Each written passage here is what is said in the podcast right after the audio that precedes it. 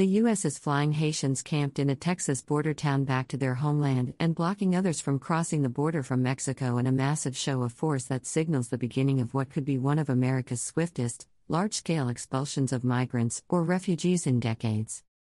More than 320 migrants arrived in Port au Prince on three flights Sunday, and Haiti said six flights were expected Tuesday. In all, U.S. authorities moved to expel many of the more 12,000 migrants camped around the bridge in Del Rio, Texas, after crossing from Ciudad Acuna, Mexico. The U.S. plans to begin seven expulsion flights daily on Wednesday, four to Port au Prince and three to Cap-Haitien, according to a U.S. official who was not authorized to discuss the matter publicly. Flights will continue to depart from San Antonio, but authorities may add El Paso, the official said. The only obvious parallel for such an expulsion without an opportunity to seek asylum was in 1992 when the Coast Guard intercepted Haitian refugees at sea, said Yael Schacher, senior U.S. advocate at Refugees International, whose doctoral studies focused on the history of U.S. asylum law. Similarly, large numbers of Mexicans have been sent home during peak years of immigration but overland and not so suddenly.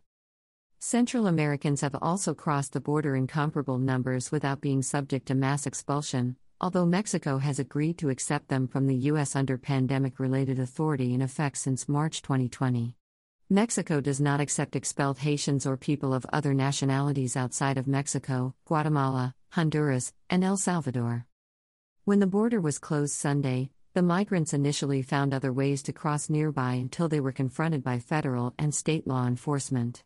An Associated Press reporter saw Haitian immigrants still crossing the river into the U.S. about 1.5 miles, 2.4 kilometers, east of the previous spot, but they were eventually stopped by Border Patrol agents on horseback and Texas law enforcement officials. As they crossed, some Haitians carried boxes on their heads filled with food. Some removed their pants before getting into the river and carried them. Others were unconcerned about getting wet. Agents yelled at the migrants who were crossing in the waist deep river to get out of the water. The several hundred who had successfully crossed and were sitting along the riverbank on the U.S. side were ordered to the Del Rio camp. Go now, agents yelled. Mexican authorities in an airboat told others trying to cross to go back into Mexico. Migrant Charlie Jean had crossed back into Ciudad Acuna from the camps to get food for his wife and three daughters, ages 2, 5, and 12. He was waiting on the Mexican side for a restaurant to bring him an order of rice. We need food for every day. I can go without, but my kids can't, said Jean, who had been living in Chile for five years before beginning the trek north to the U.S. It was unknown if he made it back across and to the camp. Mexico said Sunday it would also begin deporting Haitians to their homeland. A government official said the flights would be from towns near the U.S. border and the border with Guatemala, where the largest group remains. Haitians have been migrating to the U.S. in large numbers from South America for several years, many having left their Caribbean nation after a devastating 2010 earthquake. After jobs dried up from the 2016 Summer Olympics in Rio de Janeiro, many made the dangerous trek by foot, bus, and car to the U.S. border, including through the infamous Darien Gap, a Panamanian jungle.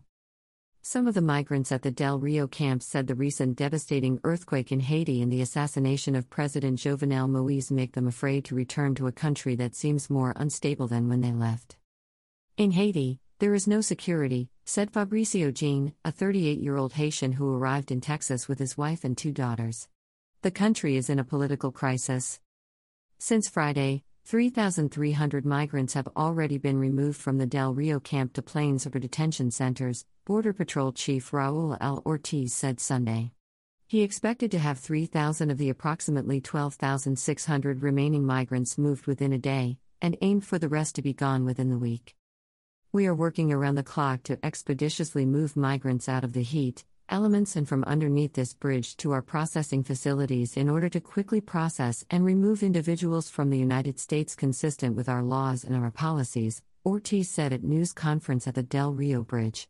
The Texas city of about 35,000 people sits roughly 145 miles, 230 kilometers, west of San Antonio. Six flights were scheduled in Haiti on Tuesday, three in Port au Prince and three in the northern city of Cap-Haitien, said Jean Negot Bonheur Delva, Haiti's migration director. The rapid expulsions were made possible by a pandemic related authority adopted by former President Donald Trump in March 2020 that allows for migrants to be immediately removed from the country without an opportunity to seek asylum. President Joe Biden exempted unaccompanied children from the order but let the rest stand. Any Haitians not expelled are subject to immigration laws, which include rights to seek asylum and other forms of humanitarian protection. Families are quickly released in the U.S. because the government cannot generally hold children.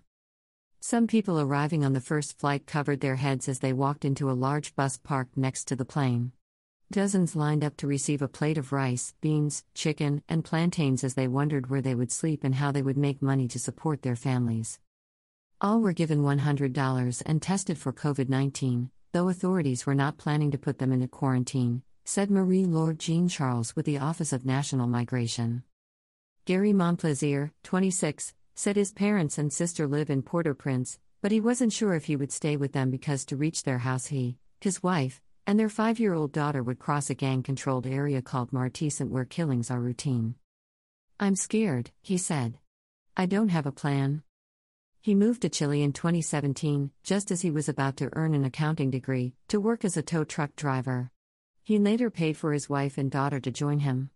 They tried to reach the U.S. because he thought he could get a better paying job and help his family in Haiti. We're always looking for better opportunities, he said. Some migrants said they were planning to leave Haiti again as soon as possible. Valeria Ternissien, 29, said she and her husband want to travel with their four year old son back to Chile, where she worked as a bakery's cashier. I'm truly worried, especially for the child, she said. I can't do anything here.